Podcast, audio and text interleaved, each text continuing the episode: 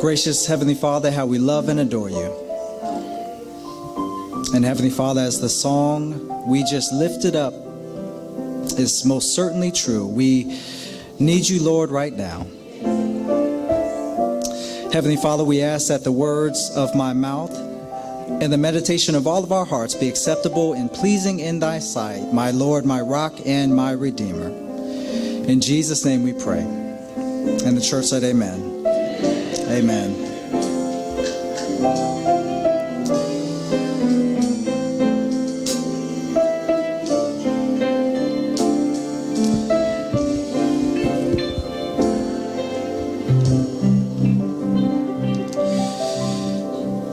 If you could grab your copy of God's Word and meet me in the book of Matthew, the Gospel according to St. Matthew, chapter 28. Matthew, chapter 28. We'll just lift up, lift up a couple of verses, uh, 16 through 20. They're very familiar, but we'll, by God's grace, go through them, spend some time here. for the next couple of weeks, apart from Mother's Day, that's its own special day. Uh, next week, we want to look at the ethos or the uh, the characteristics of a of a Christ-centered church, and it's it's critical that we be a Christ-centered church because if we're not Christ-centered, we'll be self-centered. Uh, so, what, what does it look like? What are the core tenets of that? Uh, what, what does it look like to embody Christ's likeness as a church? And so, um, for the next couple of weeks, again, apart from Mother's Day, we'll look at the Great Commission, uh, we'll look at the Great Commandment, and we'll also probably end with the Great Requirement out, out of Micah, uh, Micah 6 8. Matthew 28, you there? Uh, 16 through 20 reads as this ESV. Now the eleven disciples went to Galilee, to the mountain to which Jesus had directed them, and when they saw him, they worshipped him, but some doubted. And Jesus came and said to them, All authority in heaven and on earth has been given to me. Go therefore and make disciples of all nations, baptizing them in the name of the Father and of the Son and of the Holy Spirit teaching them to observe all that I have commanded you. And behold, I am with you always to the end of the age. I am with you always until the end of the age. I want to talk with you this morning, uh, church, for a few minutes about a church on mission. A church on mission. Uh, did you know that there were two ships that night that responded to the Titanic, Titanic, that famed ocean liner which began to sink, uh, one of which was called the Californian, and it was just 10 miles away from the Titanic. But sadly, crew members and operators had turned off their radios 10 minutes before the Titanic began to sink. They did, however, notice rockets and emergency flares that were being fired off in the distance. But while they were perplexed, they simply concluded that the ocean liner was having some good old fashioned fun. Sadly, despite being one of the closest ships in the area, despite having the ability to save and to rescue, the ship's response was one of no response. In other words, their course of action was one of inaction. Uh, but there was another ship called the Carpathia. It was 58 miles away, but it had its radio on and it received the call that the, the, Titanic was in distress and it was beginning to sink. And so the Carpathia powered up all of its engines and headed directly for this cruise liner, navigating the terrain and the ice sheets throughout the night. And when the crew showed up, Sadly, many had already perished, but because of their response, 705 lives were saved from certain death. And we can easily conclude that out of the two ships, one was in maintenance mode and one was in missions mode. And really, in light of our text this morning, church, I want to simply just remind us and exhort us from what the Word of God says to us that the church has not been called and commissioned to operate in maintenance mode. Uh, the church is to be perpetually in missions mode. Uh, we're to be on mission for the Lord Jesus Christ.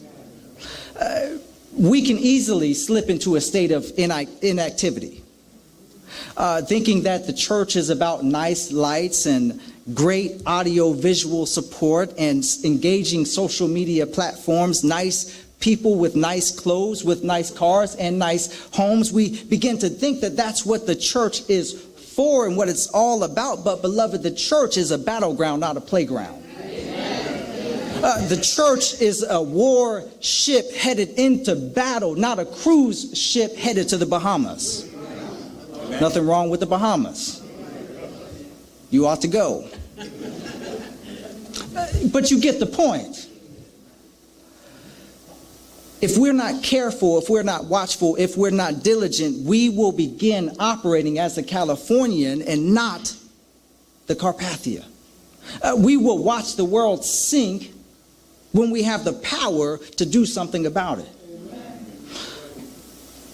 Instead of being the Carpathia, we must take up this call to be on mission for Jesus Christ. And the other thing about the church is it's interesting. It's sometimes we gather here and we begin to expect the world to come to us when Jesus has sent his church to go out into the world. Bring friends here, bring bring visitors here, bring your neighbors here, but but but also go out there the, the evangelistic platform is not just for the preachers, for everybody in the pews. You're, you're to come here to get equipped to get sent out there. We must not allow the great commission to become the great omission. In light of the death, burial, and resurrection of Jesus Christ here in our text, the, the, the movement of Matthew shifts in the scriptural spotlight now shines brightly upon those last some of the last recorded words of the Lord Jesus Christ. In verse 16, we're told that the disciples, minus Judas, gathered at an undisclosed mountain in Galilee, directed by the Lord Jesus himself. And notice, he calls them his disciples, not his deserters. Are, are y'all in here with me? Y'all remember who he's talking about now? They, they fled when Jesus was betrayed and arrested. They denied Jesus on multiple occasions. They did not join with Joseph of Arimathea and Nicodemus to ask for the body and bury his body in the borrowed tomb. They did not join with the women who went to the tomb early that Sunday morning to embalm the Lord Jesus and to pay respects. They were hidden, they were missing in action. And yet, still, the text tells us that they're called his disciples. And that, that ought to make you want to shout because, brothers and sisters, to be honest, yeah, our failures don't have to be final. If you failed Jesus 10,000 times yesterday, you can start anew this morning. What you did yesterday don't have to define who you are in Jesus you can be his disciple today. Jesus is not like us, thank God. He, he doesn't hold our sins against us when we come to him, when we believe in him, when we trust in him for obedience. He does not continuously bring up our wrongdoings. Uh, he, he forgets them. He, he casts them into the sea, the Bible says, and he remembers them no more. He forgives, he restores, he forgets, and the tension still uh, fills up. Look with me at verse 17. You caught it when we read it. It says, And while they saw him, some worshiped him. That's just the right response to seeing the Lord Jesus resurrected. Amen. Amen. Amen. But notice it says some doubted. That struck me because um, if I'm going to start a new movement, if I'm going to start a new mission, if I just got raised from the dead again, I'm going to have to start with some new disciples. It, it, the text would say, okay, and then they doubted, and then he went and got some new people.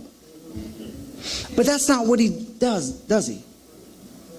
Uh, because uh, if, if we're hard on them, then we must therefore be hard on ourselves. Uh, many are gathered here today and you got your Bible, you're looking at your Bible. I, I know that you love your Bible, but, but see, sometimes we doubt. Uh, we doubt God's power.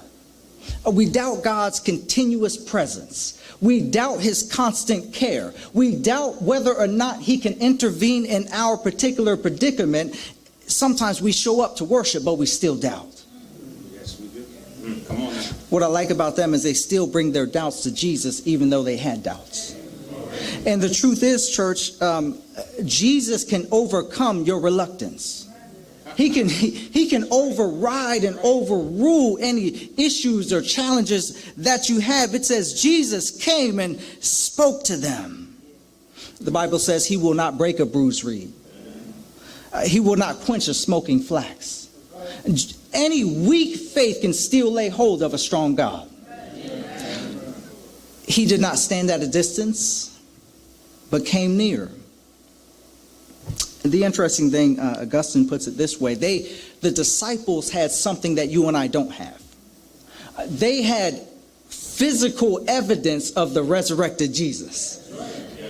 Uh, right before them, he he came down right to where they were. They could see him. They could feel him. They could touch him. And while we don't have that, we have something greater than that. Right. We have the record of it, but what we have is evidence of the global church. They needed proof that Jesus was alive and living. We have proof that this was true because we are in a church today. And it's a global church. They didn't have that at that time. Jesus overcame uh, Satan, he overcame sin, he overcame death, and he can overcome your doubts.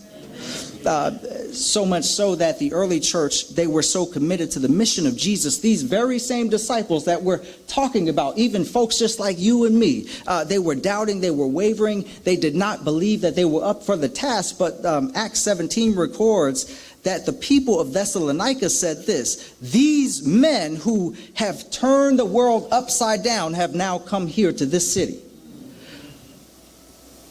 the power of the gospel is able to turn this world upside down. Still today. Uh, my point is simply this Jesus uses weak, fallible people every day. Uh, Jesus don't look for protect, uh, um, uh, exactness in your life. He, he doesn't look for perfection in your life. He can use a crooked stick and hit a straight lick. The question. Now we come to the question. We come to the question what what really is the key to a church on mission? Uh, what does it look like for a church to be on mission? I just have three things for you and i'm going to take my seat. First of all a church on mission is a church who surrenders to the authority of jesus. A church on mission is a church which surrenders to the authority of Jesus. Verse 18 Jesus came and said to them, All authority in heaven and on earth has been given to me. And the Bible uses a, multitude of words to describe uh, power and authority. The most popular and common in the New Testament is this word called uh, dynamis. It's where we get the English word dynamite. Um, it's rearranging power. Um, and, and Paul says, I'm not ashamed of the gospel, for it is the power of God unto salvation. It's the, the, the dunamis. And, and so that's not the word, interestingly, that Jesus uses here. He invokes another word called uh, exousia.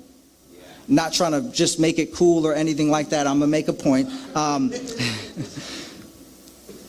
exousia does not simply mean power or might, but it does uh, mean that the, it's something of sovereign authority or dominion or jurisdiction to exercise that power. Let me give you a couple of examples. Think of a police officer in the city of Alexandria. They're given a badge, they're given a car, they're given a taser and a gun. They, they have dunamis, they have power. Uh, but, but when they leave the city of Alexandria, when they leave the city limits, they, they lose exousia. They don't have jurisdiction. Are y'all with me? Uh, let me try it another way. Keith, help me out. Um, years ago, I used to officiate. Um, I used to be a, be a referee for middle school and high school basketball across the state of Virginia. Um, oftentimes, would show up to a to a gym, and and the players they would be bigger, stronger, and faster than the officiating crew that I was a part of, and so they had dunamis. They could run, they can jump. They had physical strength, they lifted weights. But even though we were smaller, weaker, and slower, we showed up with nothing except something called a whistle. They had dunamis, we had exousia. Amen. That's right. They had nice shoes, they could dunk the ball, they could jump out the gym, they could shoot the lights out. I had the power to stop the game. Amen. I, I had the power to forfeit a game. I had the power, I won't tell y'all the whole story. I had the power to throw somebody's grandmother out the gym. Ask me about that another time. They had dunamis, we had with a whistle exousia, right? Uh, And so Jesus is not only saying, I have all power, which he does have, he's saying, I have all the authority. He rules, he overrules, and he super rules everything in this world. Um, he's, he's saying, church, I'm in charge. I'm, I'm large and I'm in charge. I, I'm in complete control. I, I call the shots, and whatever I say goes. Um, uh, note with me, it shows us something about the scope of his authority. The Bible just simply says one word all.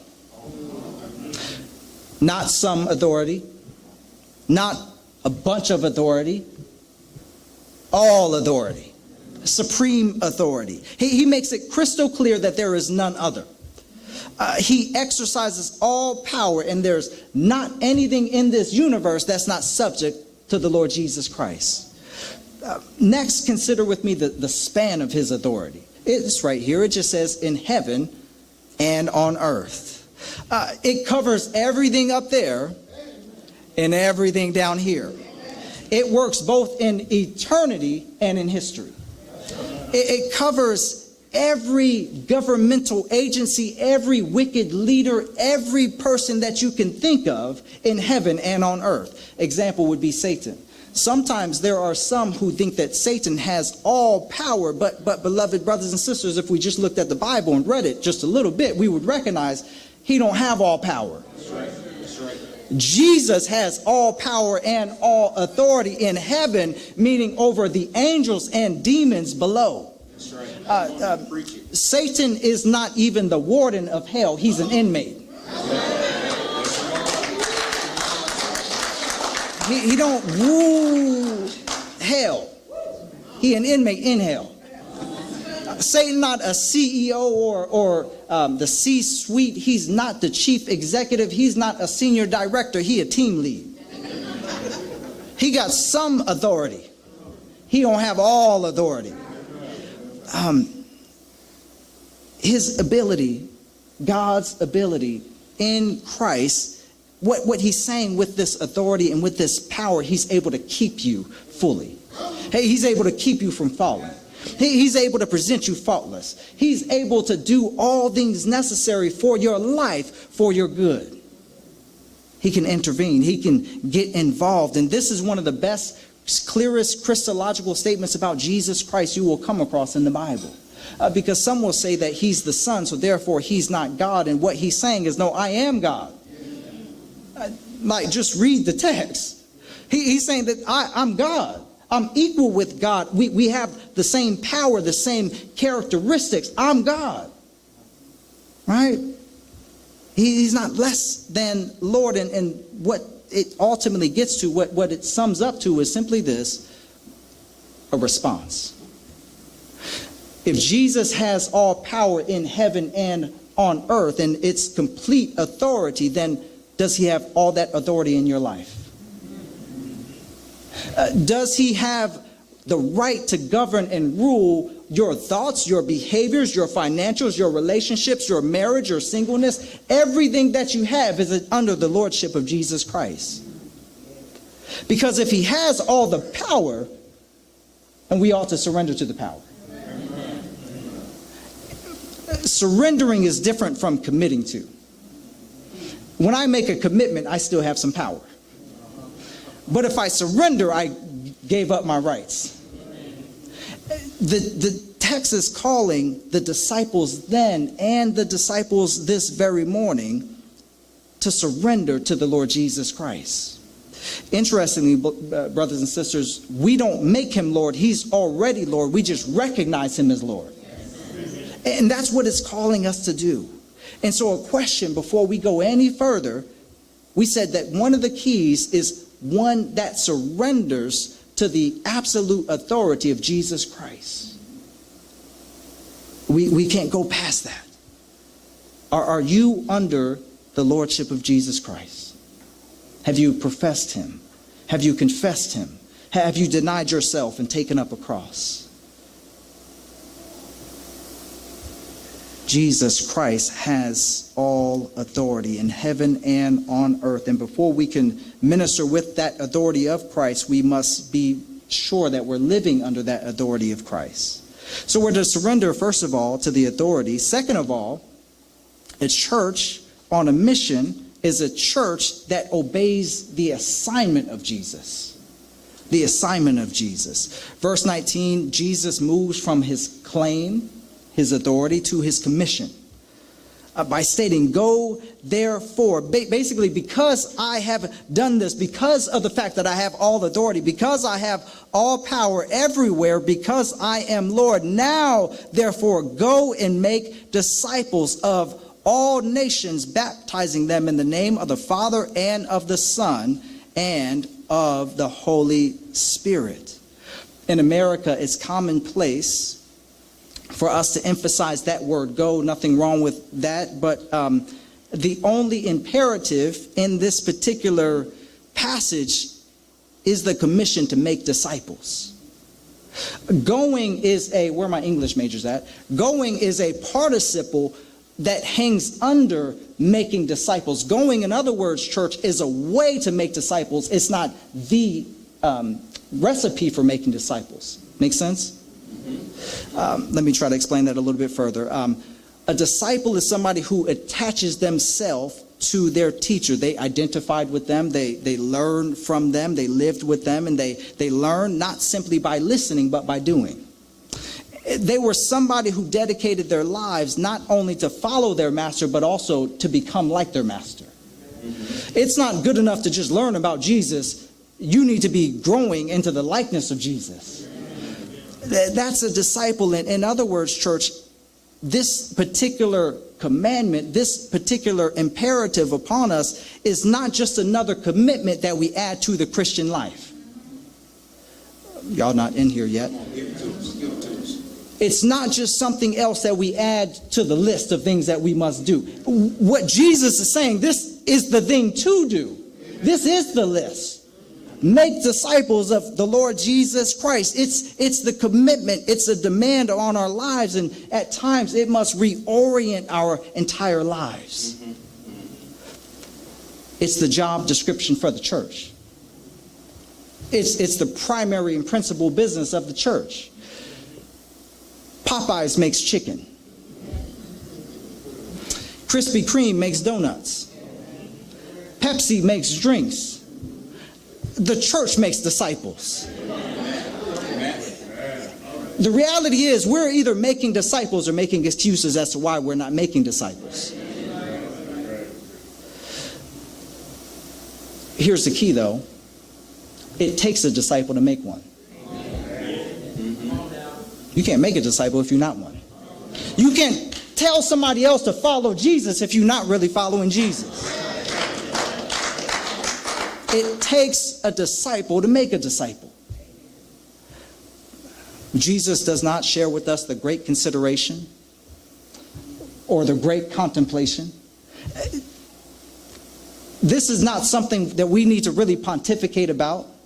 It's really not something he's saying y'all need to hold a church prayer service about. He's not expecting us to consider it, but to do it. Make disciples. How do we make disciples? Three things. First of all, by going. This language assumes that we're constantly moving, that we're always on the go. It's, it's really as, as you are going, make disciples. The disciples were there on that hillside and they were looking at Jesus. They were struck and they were worshiping and contextually they what Jesus was trying to tell them church was they had to leave where they were.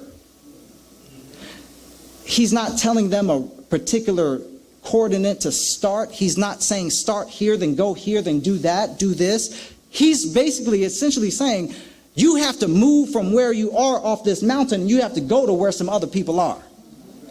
And so, therefore, church, the question ought to be is where do we begin? Uh, the, the Bible just simply just recommends that you just start going somewhere. And as you're going, you're making disciples. It is part of the normal agenda of your life as you go to work, as you go to church, as you go wherever you're going, make disciples of Jesus Christ. Baptizing. Going, baptizing. Baptizing is a public pledge of allegiance and identification uh, to the Lord Jesus and his kingdom, his church. Baptism does not save you. Uh, if, if, you're not careful, you can, uh, the old church used to say, um, you could go in as a dry devil and come up as a wet devil. Don't do that. Don't do that. You, you just wasting our choir, our little baptismal robe and all that stuff, some towels. Don't, don't do that. We got to set up for it. Sorry. Baptism is an outward sign of an inward washing. Come on now. One more time. Where recognizing publicly, essentially, you're no, you're no longer a secret disciple. You're, you're no longer a closet Christian.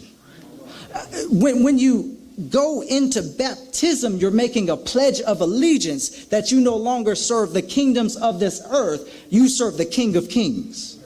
And, and, it's a declaration of faith that I have already believed. Now I want to show the world that I do trust in the Lord Jesus Christ. Before I move on, notice that the text says, In the name of the Father and of the Son and of the Holy Spirit. There's a lot that I could say there. Um, let me just share this with you before I move on. There is power in that name. When you call upon the Trinity, when you call upon that name, that, that wonderful name, there, there's power in that name. One night um, in Jacksonville, Florida, there was a lady named Jack, Jackie Hagler, and she was hosting a jewelry party, and she had invited about 15 or so of her friends, and it was supposed to be just a very fun Friday evening, and um, it took a sudden turn as there was a man named Derek Lee who broke into their home unbeknownst to them, and he walked in wearing all black and uh, a bandana over his face and a ski mask. And um, he had allegedly entered a side room, and now he had entered into where the party was, and he pointed the gun at the women um, and told them to give up their money and their phones and their possessions. They were thinking it was a practical joke. They thought it was part of the party. One of the ladies pushed the gun aside. Said, Get that gun out of my face.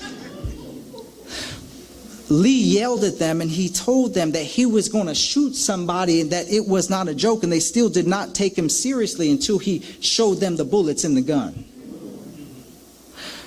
Jackie says, I stood up and I pointed to the door from where he came from, and I said to him, Get out of my house in the name of Jesus.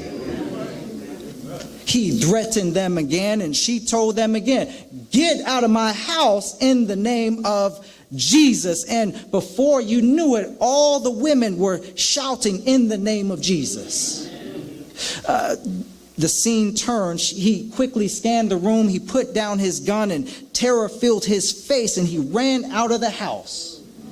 That was the end of the story. He ended up being, being arrested later on, but it was in the name of Jesus. When you call upon that name, when, you're baptized in that name, there's power in that name. Baptizing, um, there's dunamis there. Go ahead, somebody listening. we're to go, we're to baptize, but we're also to teach. The Bible says, teach them to observe all that I commanded you. Like what one said, A.W. Tozer, one of my favorite authors these days, he said, it takes a whole Bible to make a whole Christian. And see, to obey all, you need to understand and actually read all. You need to hear all. You need to have your eyes glance over all. You, you need to connect with all of what's in the scripture if you're going to have to obey all. It must be from the Word of God. Teaching must begin with the Word of God. Yet, here in America, we stop at the teaching of the Word of God. What Jesus is looking for his disciples who make disciples to do is not only teach with their tongue, but also teach with their lives. In other words, we're called to be living epistles, living letters demonstrating a life in faith of Jesus Christ. Jesus taught from the scriptures, but, but he also embodied the scriptures which he taught. He was the living word and the written word. Um, Paul says it this way to second or in 2 Timothy 3. He says, You, Timothy, however, have followed my teaching, my conduct, my aim in life, my faith, my patience, my love, my steadfastness, my persecutions, my sufferings, all that happened to me at Antioch. That seems to me is more than the teaching of the scriptures. He taught his entire embodied life to Timothy, his disciple. In other words, church, it, it involves you giving up your life. Uh, we can't make part time disciples. You can't be a part time Christian and you can't be a part time disciple. It's a full time commitment.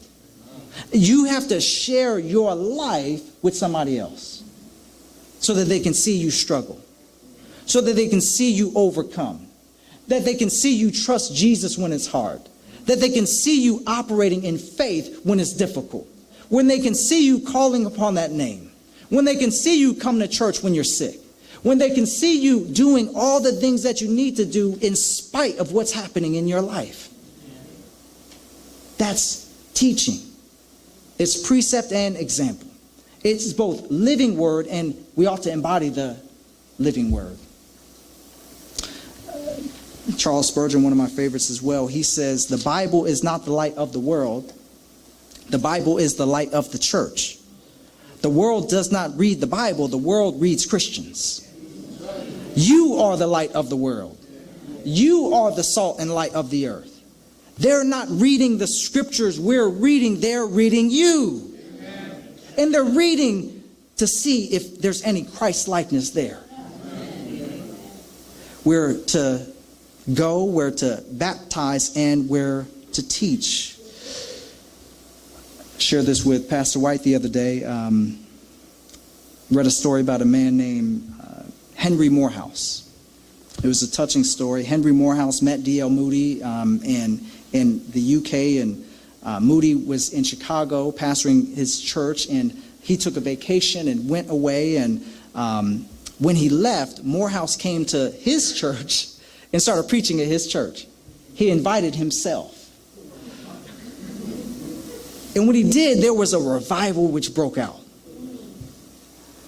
While Moody was away, he came back and he, he hears rumblings of a revival happening at his church while he is away.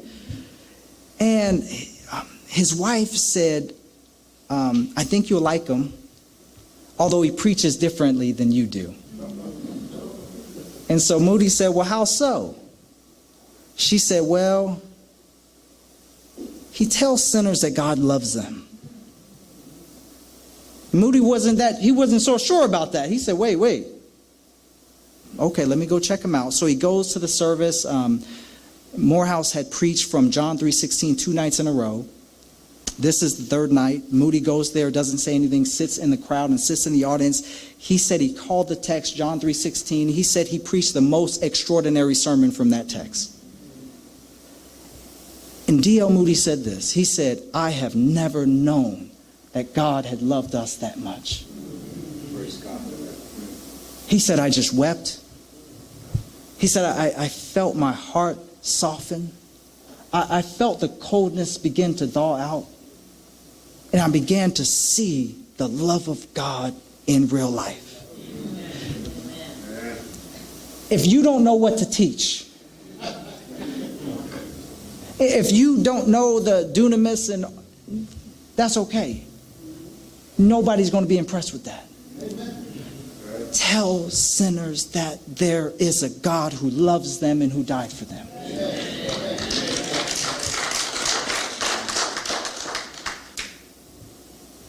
Finally, a church on a mission clings to the assurance of Jesus. A church on a mission clings to the assurance of Jesus. Uh, verse 20, I'm almost done. And behold, I am with you always to the end of the age.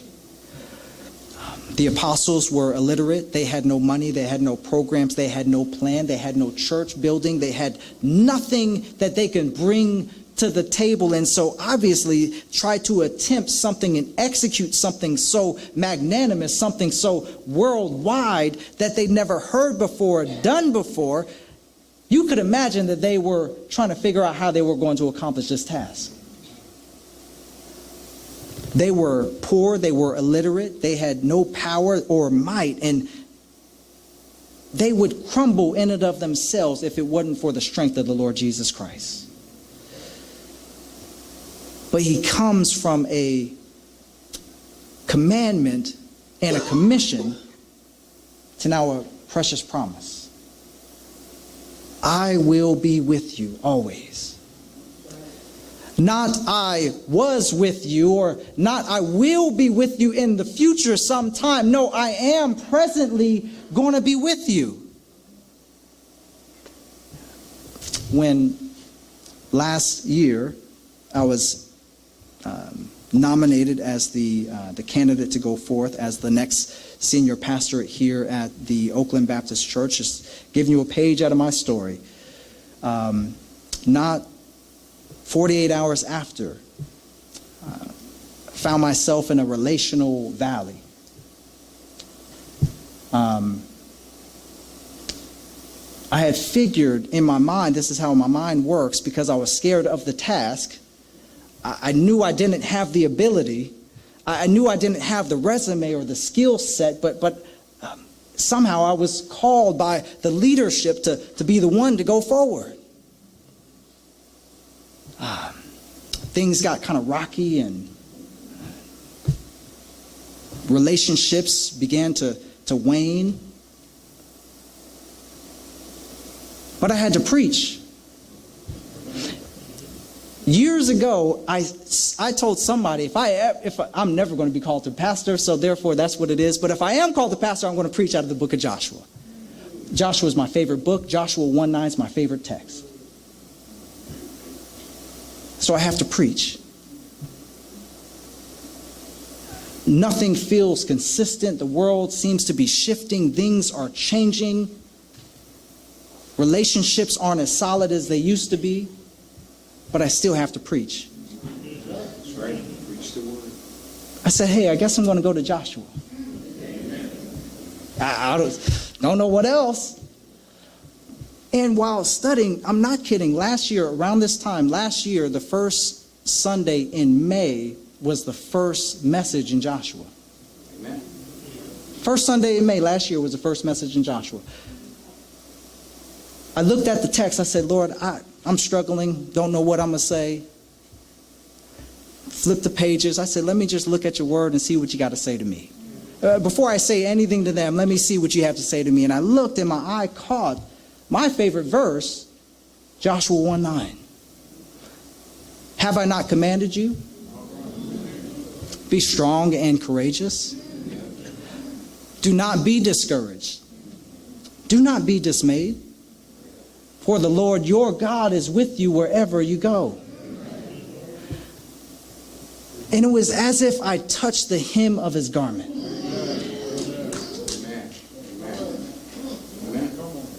I had support from my wife, the elders, many of you all, but it was now I had the strength of Christ. He said, Don't, don't be dismayed. I- I'm with you wherever you go. Mm. I said, There, there it is. That- That's what he says. And see, he not only shared that with me, but he's sharing that today with you. He, he shared that then with the disciples, but he's also sharing it today to his disciples right now. That he is always with you, perpetually with you. There is an unceasing, unbreakable bond that God in Christ has with his people. He says, I am with you now, today, in the valley. Uh, Whatever you might be struggling with or going through, Jesus says, No, I'm with you still. And if you have Jesus, I, I don't know about you. If you have Jesus with you, what else could you be worried about? If you have Jesus on your side, what could we not do? Therefore, we are more than conquerors with Christ. We are able to do whatever He calls us to do. The Lord says, I am with you. He assures them of his constant presence. He assures them of his perpetual presence to the end of the world. He says this If all people on the earth, if all the angels in heaven, if everybody turned their back on you, Jesus says, I will not forsake you. Thank you, Jesus. Thank you. We can go forward to make disciples if we trust in the assurance that he offers us. But oftentimes we're skating on the promises of God like a child on thin ice.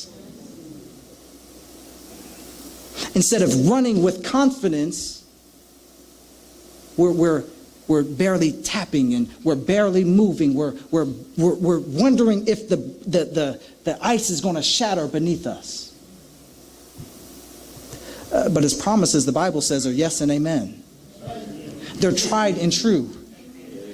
If he says he'll be with you, I promise you he'll be with you.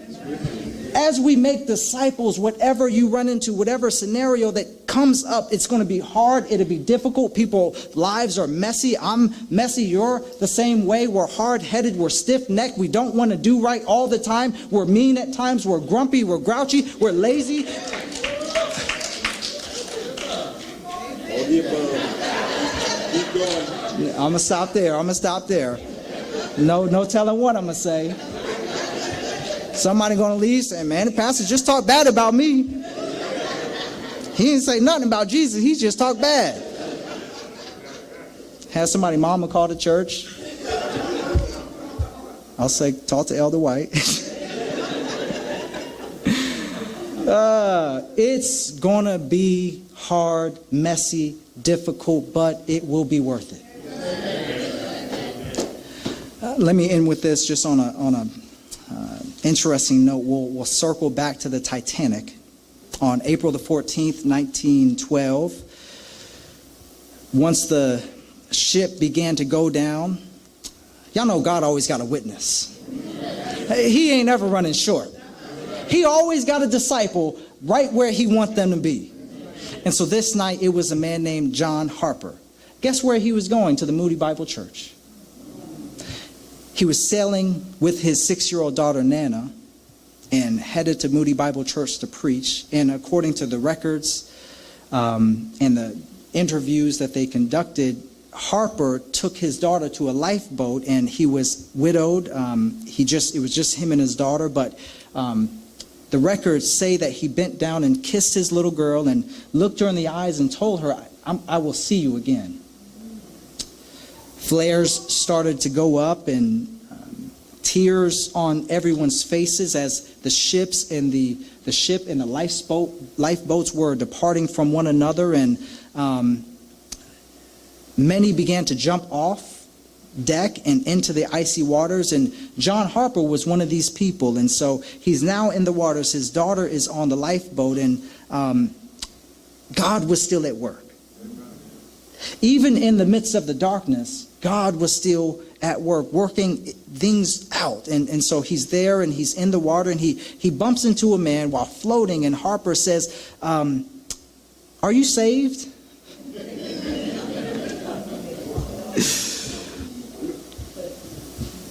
And the man says, No. Harper says, Believe on the Lord Jesus Christ and you shall be saved. He took off his life vest and he gave it to somebody else. He said, Are you saved? They said, No. And he said, You're going to need this more than I'm going to need it. And he struggled throughout the night. It was dark. The lights went off in the Titanic, so they could not see. And um, he floated away from that first man and he drifted into the darkness. But as fate or providence would have it, Harper came drifting back to the same man he began with. Now, weak, exhausted, freezing from hypothermia, he asked him again. He says, Hey, are you saved? And the man responds again, No. Harper repeated one more time believe in the Lord Jesus and you shall be saved. With that, he slipped into his watery grave, but when um, rescued by the Carpathia, this man, upon gathering with the survivors in Ontario, ultimately dedicated his life to the Lord Jesus Christ. Not only did he dedicate his life, he became a disciple of Jesus Christ. All because one person with one message at one moment told somebody about the love of God in Christ. He wasn't able to make him a disciple, but he witnessed to him. He could give him nothing else at that time but he shared the message. Brothers and sisters, I simply end with that because God has placed you in a certain place in a certain time with certain people for a particular reason, and it's not to bring them to your pastor.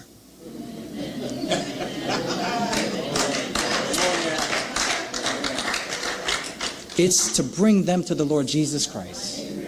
And when you do, similarly, we um, became foster parents back in July the baby was already born. They don't need us to cause a baby to be born. They need us to cause um, love and respect and, and um, have authority and love in that baby's life to raise that child.